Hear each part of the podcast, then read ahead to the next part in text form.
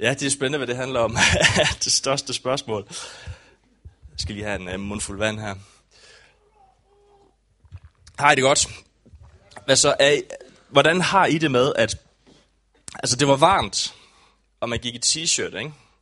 Og så begyndte det at sne, og nu er det sådan landet et eller andet sted midt imellem. Er det ikke, altså...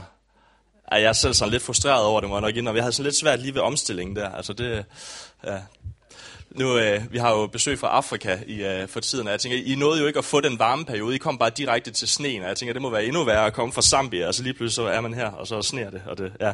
Nå, vi skal, øh, jeg skal prædike ud fra Markus Evangeliet kapitel 10, vers øh, 17-22, og øh, teksten skulle meget gerne komme herop. Vi, øh, vi læser sammen, der står sådan her. Og da Jesus gik ud på vejen, kom der en løbende og faldt på knæ for ham og spurgte, Gode mester, hvad skal jeg gøre for at arve evigt liv? Jesus svarede ham, hvorfor kalder du mig god? Ingen er god, undtagen en, nemlig Gud. Du kender budene. Du må ikke begå, begå drab. Du må ikke bryde et ægteskab. Du må ikke stjæle. Du må ikke vidne falsk. Du må ikke begå røveri. Er din far og din mor. Han sagde, Mester, det har jeg holdt alt sammen lige fra min ungdom. Og Jesus så på ham og fattede kærlighed til ham, og sagde til ham, en ting mangler du. Gå hen og sælg alt, hvad du har, og giv det til de fattige. Så vil du have en skat i himlen. Og kom så og følg mig. Men han blev nedslået over det svar og gik bedrøvet bort, for han var meget velhavende. Han var meget velhavende. Vi kommer tilbage til det her skriftsted lige om lidt, og jeg skal prøve at folde det lidt ud, men øh, der er nogle af jer her, der ikke kender mig, øh, og jeg kan sige, at jeg hedder Christian Tyksen, og jeg er præst her i menigheden, og jeg er gift med Eline, som sidder heroppe på forreste række, og vi har to drenge, øh, Asker og Mikas. Mikas på fem, og Asker på to år. Og, og Eline og jeg, vi har været gift i ni år. Vi har 10 års bryllupsdag nu her til uh, sommer, og det betyder uh, to ting. Uh, for det første så går det meget godt, synes jeg. Og for det andet, så, så når man har været gift i to år, så er der altså kun to og et halvt år, til man har kårbryllup. Og så, er det, så begynder man jo virkelig at blive voksen, ikke også? Og, du ved, når man kan mærke, at det der korbryllup, det begynder sådan at ånde ind i nakken og sådan noget der. Men det, det er rigtig, rigtig godt. Vi har været gift i ni år. Og på de her ni år, vi har været gift, der har vi haft seks forskellige hjem. Vi har, vi har flyttet seks gange i de ni år, vi har været gift. Mikas, vores store dreng på, på fem år, han har haft fire hjem. Der, hvor vi bor nu, det, det er det fjerde sted, han bor. Så, så Elina og jeg, vi er, vi er ret øh, professionelle efterhånden ud i det her med at flytte. Vi har prøvet det mange gange, som I nok kan regne ud. Sidste gang var det, vi flyttede fra Aalborg her til Silkeborg, og det, det var så den bedste flytning, vi har haft ud af alle de mange, der har været. Øh, det er jo meget, meget glad for. ja, ja. Ej, det havde jeg ikke regnet med. Det, det var alt for meget. Øhm, der er mange udgifter, når man skal flytte, har jeg fundet ud af efterhånden, efter at have gjort det seks gange. Man skal have købt flyttekasser, man skal man skal have lejet en bil, eller en trailer, eller et eller andet i den stil. Man skal have renoveret den lejlighed eller hus, man flyttede fra. Øh, der skal købes nye ting til det sted, man flytter ind. Øh, ravpluks til væggene osv. osv. Der er rigtig, rigtig mange udgifter ved det her med at flytte. Men jeg har lært, at der er en udgift, der er vigtigere end alle de andre udgifter. Og det er, det er forplejning. Fordi hvis ikke, hvis ikke man sørger for ordentlig forplejning, når man flytter, så, så næste gang man flytter, så, så er det altså sværere at skaffe folk til at hjælpe med flytningen. Er det ikke rigtigt? Altså, når man tager ud og hjælper nogen med at flytte, selvfølgelig er der nogen, der gør det ud af deres hjertes gode vilje og bare stiller op hver gang og sådan Det er der nogen, der gør, ikke? Men for alle os andre, der er der altså noget omkring det der med forplejning, ikke også? Der skal være, lad, er det ikke rigtigt? Lad os lige være ærlige en gang. Ikke? Det er virkelig dejligt at komme ud og hjælpe nogen med at flytte, hvis man ved, at der bliver serveret pizza efterfølgende, og der er et glas cola. Er det ikke rigtigt? Det smør ligesom maskineriet. Det gør det lige lidt nemmere. Ah, det er godt, vi kan være ærlige med hinanden her. Det vigtigste udgift, det er forplejning. Øhm, hvis man skal have mange flyttefolk til at komme og hjælpe en, så gælder det bare om at få skrevet på her, der står Matador klar i døren, når I kommer ind. I tager bare en håndfuld hver eneste gang. I går ned med en flyttekasse, så på vejen op, så tager du bare lige en håndfuld ind i munden med den, og så kører du lige en kasse mere. Der er pizza efterfølgende. Der er cola ad libitum. I kører bare. Du ved, der, der er ingen, der er ikke sparet på noget. Så skal I bare se folk komme. Det kan godt være, at det er fordi, jeg er tidligere ungdomsleder, at jeg har gjort med den erfaring, at det virker primært på unge mennesker. Det ved jeg ikke, men det virker i hvert fald. Forplejning, det er bare vigtigt. Så der er noget for os som mennesker med, at belønning er rigtig, rigtig vigtigt. Det motiverer os rigtig meget, hvis der er en god belønning ved noget. Det driver os, det gør os glade, det gør, at det der sure, det der arbejde, de der ting, som, som jeg skal, at det bliver meget, meget nemmere, hvis jeg ved, at der er en god belønning, at der er noget, noget, noget løn, jeg får for de ting, som jeg gør. Eller skuffet kan man også blive, hvis ikke belønningen stemmer overens med det arbejde, man har lagt. Er det ikke rigtigt? Man møder op og flytter i fire timer, og så siger de, tak for hjælpen. Vi ses. Pizza? Nej? Nå, okay. Jamen, fair nok så. Nej. Hvis der er noget, vi vil have, så gør vi alt, hvad der skal til for at nå det. Så gør vi alt, hvad der skal til for at nå det. Hvis jeg gerne vil have, at folk de kommer og hjælper mig med at flytte, så skal jeg sørge for, at der er rigelig pizza, sådan så de kommer og hjælper mig og gør det godt osv. Der er den samme mekanisme i teksten her med, at der er, hvis der er noget, vi gerne vil have, at så er der en belønning, der er noget, der trækker os, der er noget der, der motiverer os på en eller anden måde. Der er tre ting, vi ved om den her velhavende mand i teksten. Tre ting, som vi ved om ham. For det første, så ved vi, at han er velhavende. Det står der, vers 22. Han blev nedslået over det svar og gik bedrøvet bort, for han var meget velhavende. Han var meget velhavende. Se, penge, de giver os mange forskellige ting. Penge giver os position. Hvis man har penge, så har man magt, er det ikke rigtigt? Hvis man har flere penge, så har man mere magt. Sådan er det. Når man har penge, så kan man få sin vilje ført ud i livet. Så er der lige pludselig rigtig mange ting, der før ikke var muligt, som lige pludselig er muligt. Jo flere penge man har, desto mere magt har man, desto flere ting kan man få ført ud i livet. Så penge, det giver os en position. Så giver penge, det giver os status. Det gør, at, at man er en, som folk ser hen til, og en, som folk respekterer. Hvis man har penge, så har man succes, ikke også? Det giver noget, noget anseelse, det giver noget status. Penge, øh, det giver os også komfort. Jo flere penge man har, desto blødere seng kan man ligge i, eller hård, hvis man kan lide det. Øh, jo bedre seng kan man ligge i. Sådan hestens, tænker jeg, må være godt.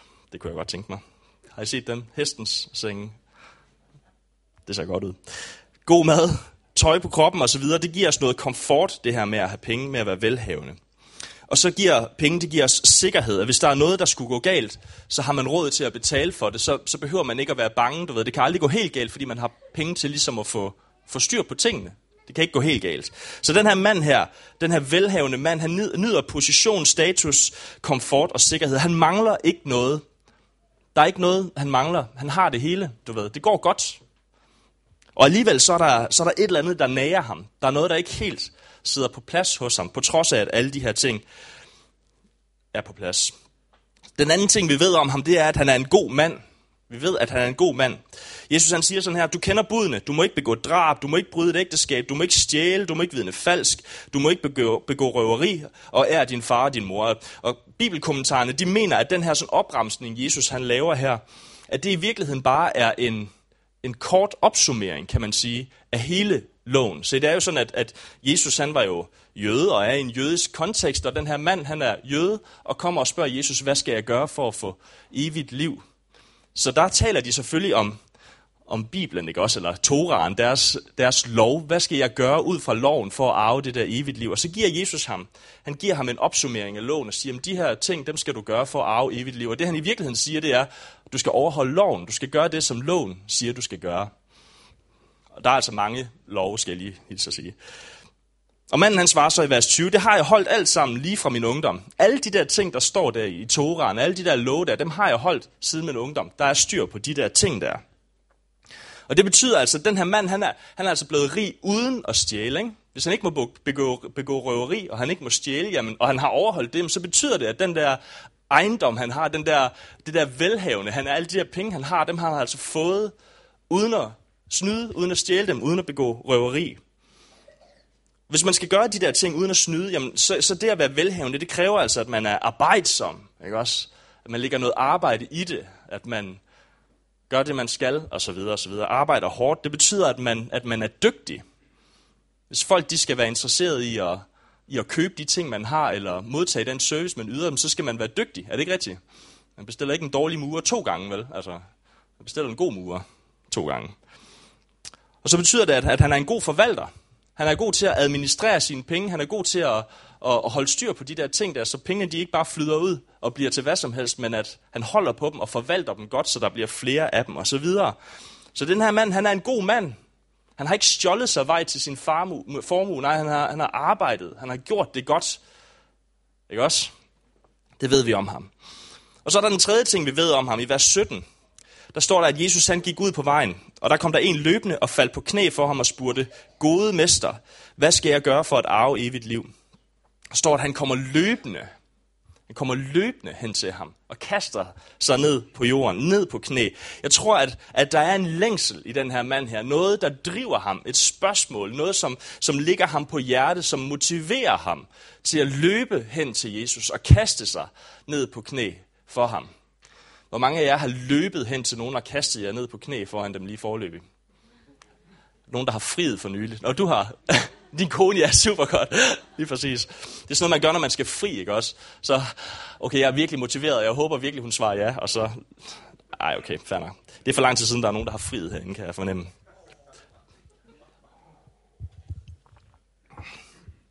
Der er noget, der motiverer ham. Så vi ved om ham, at han er velhavende, at han er en god mand, fordi han har tjent sine penge, uden at snyde sig vej til dem, og at han er topmotiveret. Og det der, der driver ham, det der spørgsmål, det der, den der motivation, den får han ud fra det her spørgsmål. Hvad skal jeg gøre for at arve evigt liv? Hvad skal jeg gøre for at få et evigt liv? Se, for en rettroende jøde, der er det det største spørgsmål overhovedet, man kan stille. Det er, hvad skal jeg gøre for at arve evigt liv? Det er det største spørgsmål overhovedet. Fordi for en velhavende mand, der er det evige liv, det er det eneste, han ikke kan købe for penge. Ikke? Han kan ikke gå ned i butikken og, og hente det. Der, der, der på en eller anden måde, der er nogle andre ting, der skal til. Det er, det er ude af hans kontrol på en eller anden måde, det der med det evige liv, fordi at der er en anden en, der skal give ham det. Gud. Så han kan ikke bare købe sig vej til det. Døden, det der, der sker i døden og efter døden, det er det ultimative, ukontrollerbare. Ikke også? Der er ikke nogen, der kan styre det der. Der er ingen, der kan styre, hvornår vi skal dø. Der er ikke nogen, der kan styre, hvad det er, der sker efter vi dør. Det er ude af vores kontrol. Og for langt de fleste af os, der er det meget, meget angstprovokerende, det der med, at der er noget, der er ude af vores kontrol. Og jeg tænker, for en mand, som er vant til at have styr på tingene, og kunne forvalte sine penge godt, være en god mand og holde styr på alle de der ting, der må det virkelig være angstprovokerende. Og ikke at vide, hvad det er, der skal ske på den anden side af det. Manden, der har alt, velstand, magt, status, godt omdømme osv., han har noget, han mangler, noget han længes efter –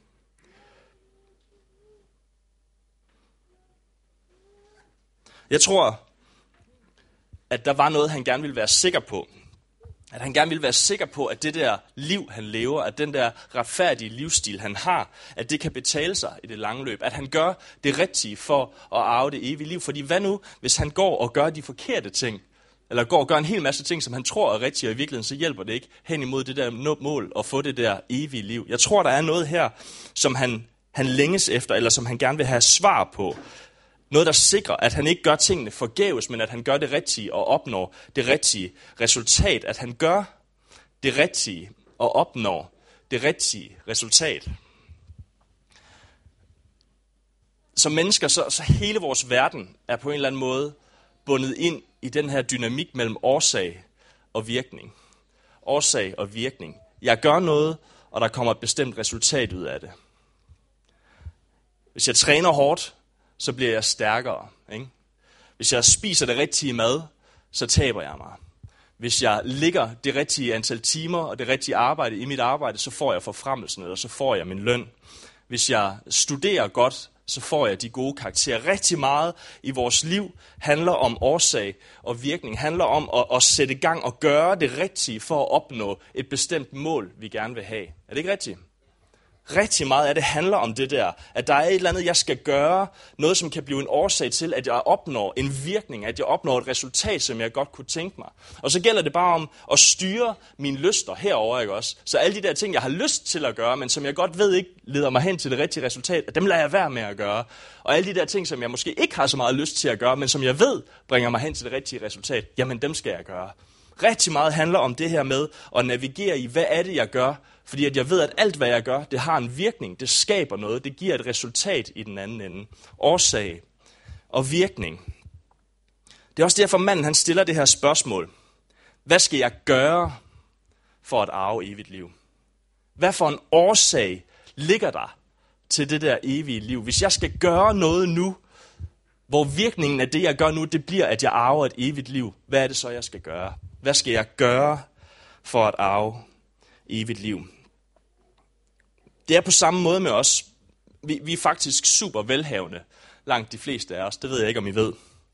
når man sådan kigger på, øh, på, på undersøgelserne sådan globalt set, så, så ligger vi jo i toppen. Det ved I formentlig i Danmark her. Der ligger vi i toppen i de der undersøgelser med Lykke-rapporten for eksempel.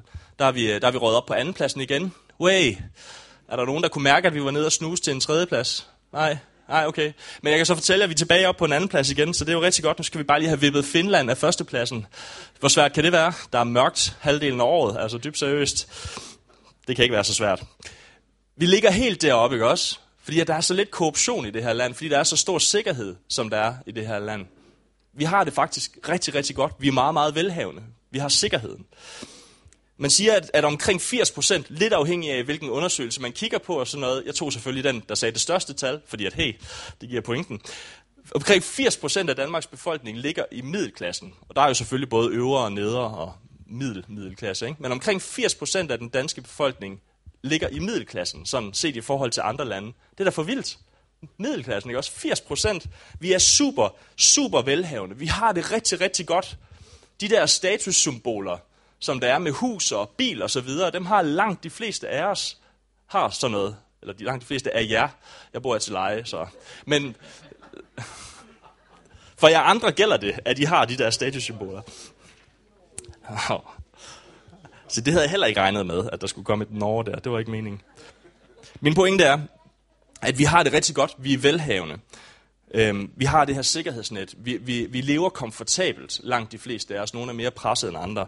Men vi har det rigtig, rigtig godt. Men alle, tror jeg, har vi noget, vi søger. Vi har alle sammen et spørgsmål. Noget, vi længes efter at få svar på. Noget, som, som vi længes efter. Jeg tror dybest set, så længes vi alle sammen efter at være elsket. Det tror jeg. Dybest set, så tror jeg, at vi alle sammen elsker at være elsket. Ubetinget. Uden at vi har gjort os fortjent til det. Uanset hvordan og hvorledes. Det tror jeg, vi gør. Øhm, med alt, hvad det bringer med sig. Hvis jeg ved, at jeg er elsket, så kan jeg ikke, er der noget, jeg ikke behøver at gøre, eller så kan jeg få fred med mig selv. Oh, så kan jeg slappe af. Så behøver jeg ikke at, at kæmpe mere, så behøver jeg ikke at gøre mig god nok mere, hvis jeg bare ved, at jeg er elsket. Er det ikke rigtigt? Så er der en hel masse ting, en hel masse frihed, som jeg vinder, en hel masse fred med mig selv og med dem omkring mig, hvis jeg bare ved, at jeg er elsket, at der er styr på det, at der er fred i hjertet. Dybest set, så tror jeg, at vi alle sammen længes efter den der fornemmelse af at være elsket, af at være gode nok. Af at være gode nok.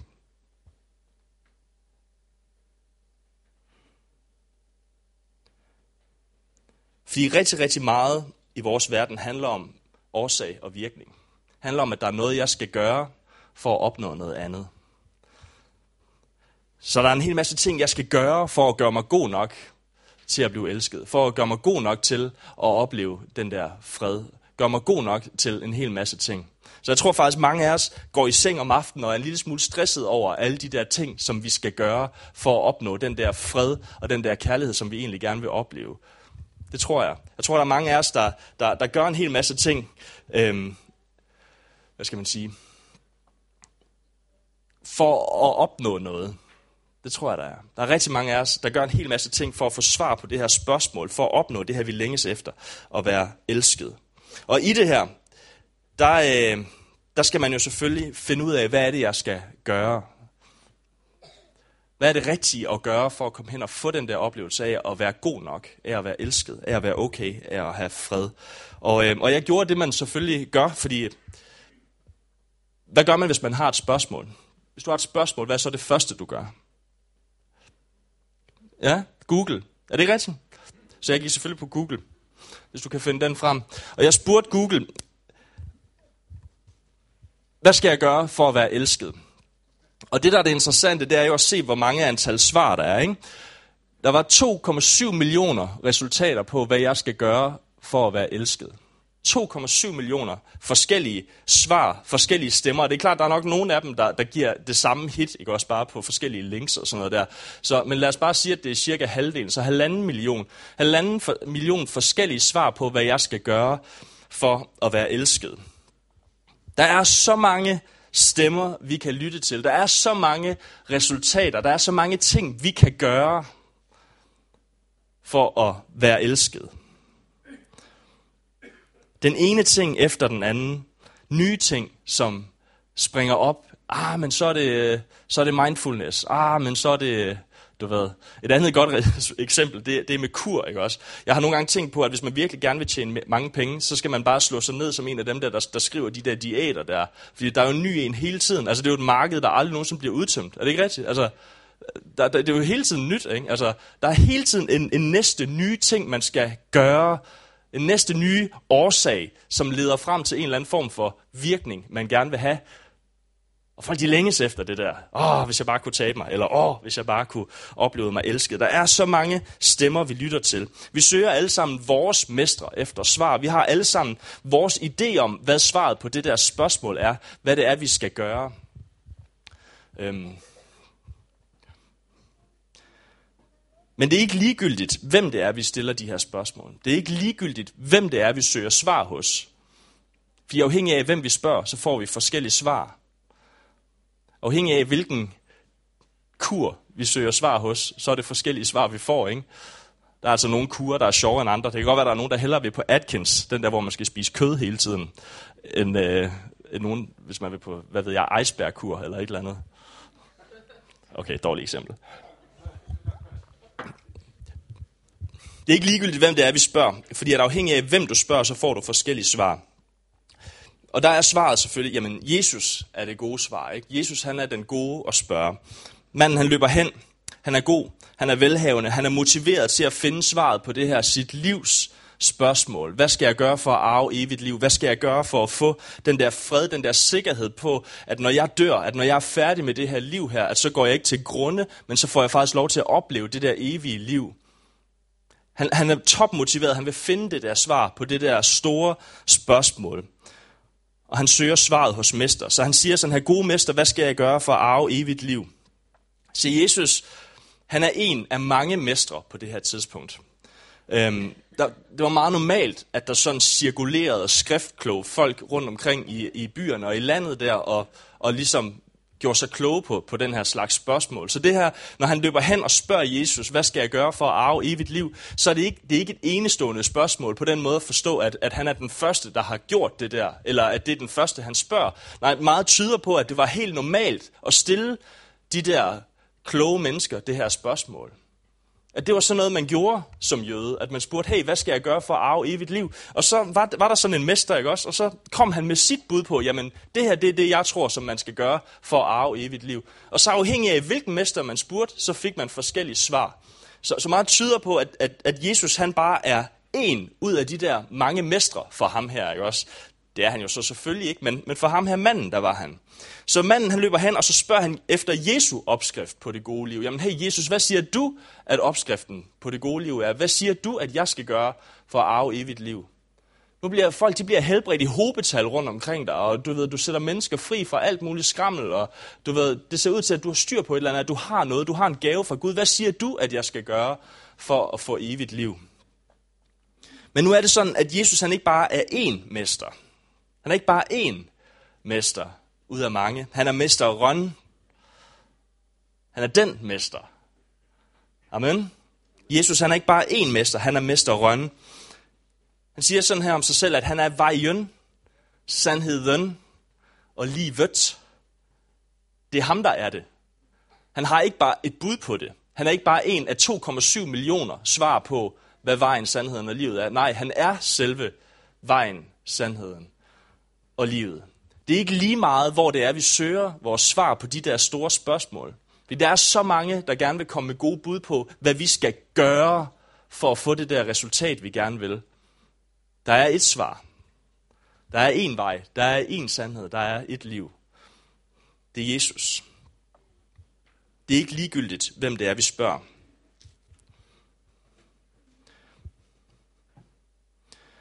Jesus han svarer ham sådan her.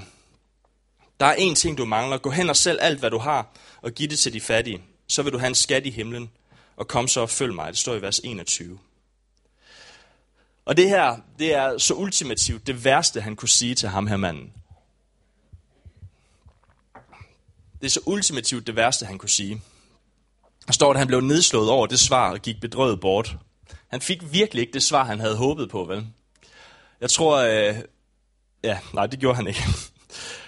Måske havde han håbet på, at Jesus han ville anerkende hans gode arbejde. Det, det ved jeg jo ikke, men, men måske havde, altså var det et håb. Ikke? Altså, hvis han oprigtigt har holdt hele Toraen, siden han var ung, det er omkring 13 års alderen. Det var der omkring, man blev bar mitzvah, eller bliver bar mitzvah øh, i jødedommen. Så, så hvis han oprigtigt har holdt hele Toraen, siden han var 13 år gammel, ikke også, og han nu er velhavende, så, så man kan godt forstå, hvis han gerne vil have et klap på skulderen og få lidt anerkendelse for det arbejde. Det vil jeg gerne, altså det siger jeg bare. Så menneskelig er jeg. Øhm, men måske ville, ville, han, ville han også bare gerne oprigtigt vide, om der var nogle bud, han havde overset. Og det tror jeg måske mere i virkeligheden er det, det, der er spørgsmålet for ham. Om der var et eller andet, han havde overset. Er der, er der en, en fortolkning? Er der et eller andet, som, som jeg kan gøre? Jeg tror faktisk, at ham her manden, han helt oprigtigt havde en længsel efter at arve det der evige liv. Og få den der sikkerhed og vide, yes, jeg er god nok. Jeg gør det godt nok. Det jeg gør, det er det rigtige. Og jeg opnår det resultat, jeg gerne vil nemlig at arve det evigt liv. Det tror jeg oprigtigt, at det har været hans motivation. Om der var et eller andet, han havde overset. Uanset hvad, så ville han i hvert fald vide, hvad han skulle gøre. Hvad skal jeg gøre for at arve evigt liv? Men for Jesus, der er handling. Det er ikke det vigtige. Det er ikke handlingen, der er det vigtige. Det er ikke det, han går efter. Jesus han er ikke ude efter hans handlinger her. Så pointen, tror jeg, med det Jesus han siger, det er ikke, at han vil have ham til at gå og sælge alt, hvad han ejer, og give det til de fattige. Jeg tror faktisk ikke, det er det, der er pointen for Jesus. Jeg tror ikke, det er det, der er pointen. Pointen er, at manden, han var meget, meget velhavende. Han var god til at lave handler. Og ved at spørge, hvad han skal gøre for at arve evigt liv, der var han i gang med at gøre det, han var allerbedst til, at handle sig vej ind til Guds rige begyndte at handle sig vej ind til den der plads i himmeriget. Og det kan man ikke, fordi Jesus han er ikke ude efter vores handlinger. Han er ude efter vores hjerte. Og da Jesus han siger til ham, du skal gå væk, og så skal du sælge alt det, som du ejer, så rammer han lige der, hvor det gør aller, allermest ondt. Lige der, hvor det går allermest ondt. Fordi det kan han ikke. Der var noget i hans hjerte, som trak ham mere over imod hans penge, mod det der, han ejer, hans velstand, end hen imod det, som han i virkeligheden søgte. Jesus han er ikke ude efter vores handlinger. Han er ikke ude efter vores penge. Han er ude efter vores hjerte. Og det var det eneste, han ikke kunne give.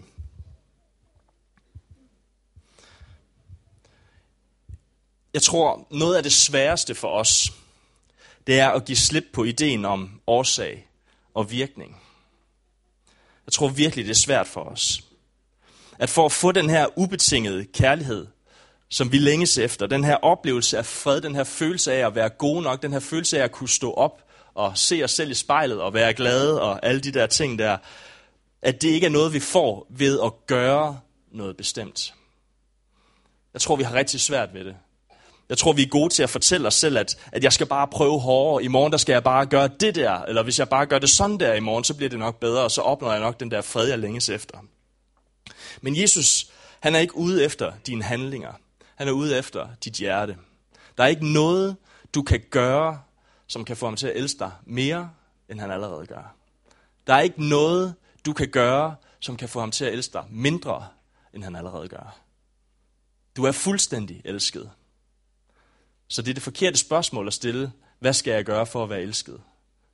Du skal ikke gøre noget. Du er elsket. Du er elsket. Alt er til salg, undtagen den der kærlighed der. Vi kan ikke købe os til den. Vores handlinger gør ikke til, til eller fra. Men den der kærlighed der, den findes kun et sted. Der står sådan her, det er jo sådan lidt, når man prædiker, lidt afhængig af hvem man er selvfølgelig,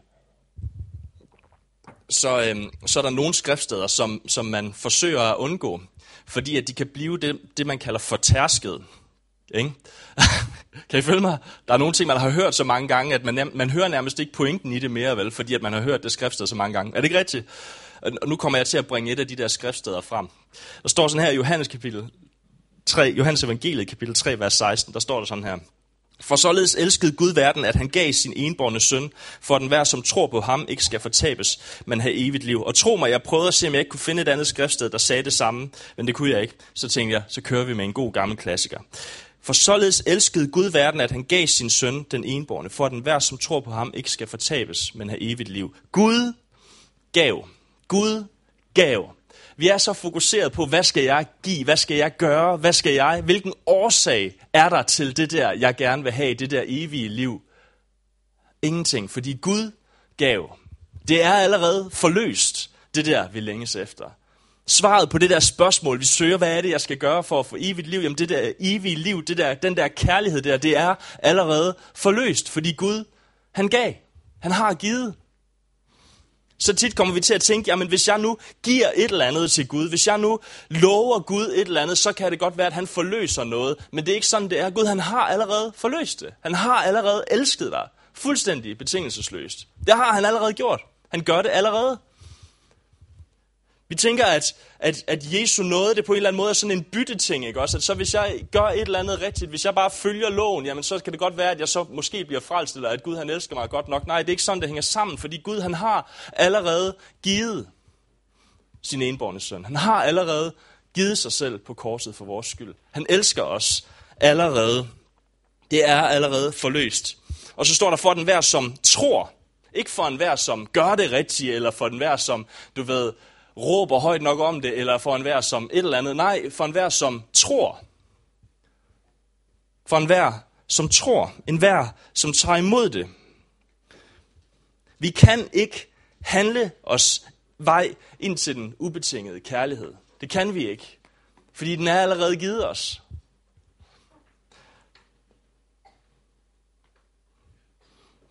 Der er så mange ting i vores liv, som er årsag og virkning. Hvis jeg er flittig nok i skolen, så får jeg nok de rigtige karakterer. Hvis jeg arbejder hårdt nok på mit job, så får jeg nok den der lønforhøjelse. Der er mange ting, der er gode også. Hvis jeg sørger for at give min kone en gave på morsdag, så er vi nok forhåbentlig gift stadigvæk om to og et halvt år, når der går på noget. Ej, så. Kan I følge mig? Årsag og virkning. Men der er et sted, hvor at den der, den ikke dur. Og det er, når det kommer til Guds kærlighed. Der er ingenting, vi kan gøre for at få Gud til at elske os mere, end han allerede gør. Ingenting. Han elsker os allerede fuldstændig ubetinget. Det er gode nyheder, venner. Det er rigtig gode nyheder. Yes. Skal vi ikke bede sammen?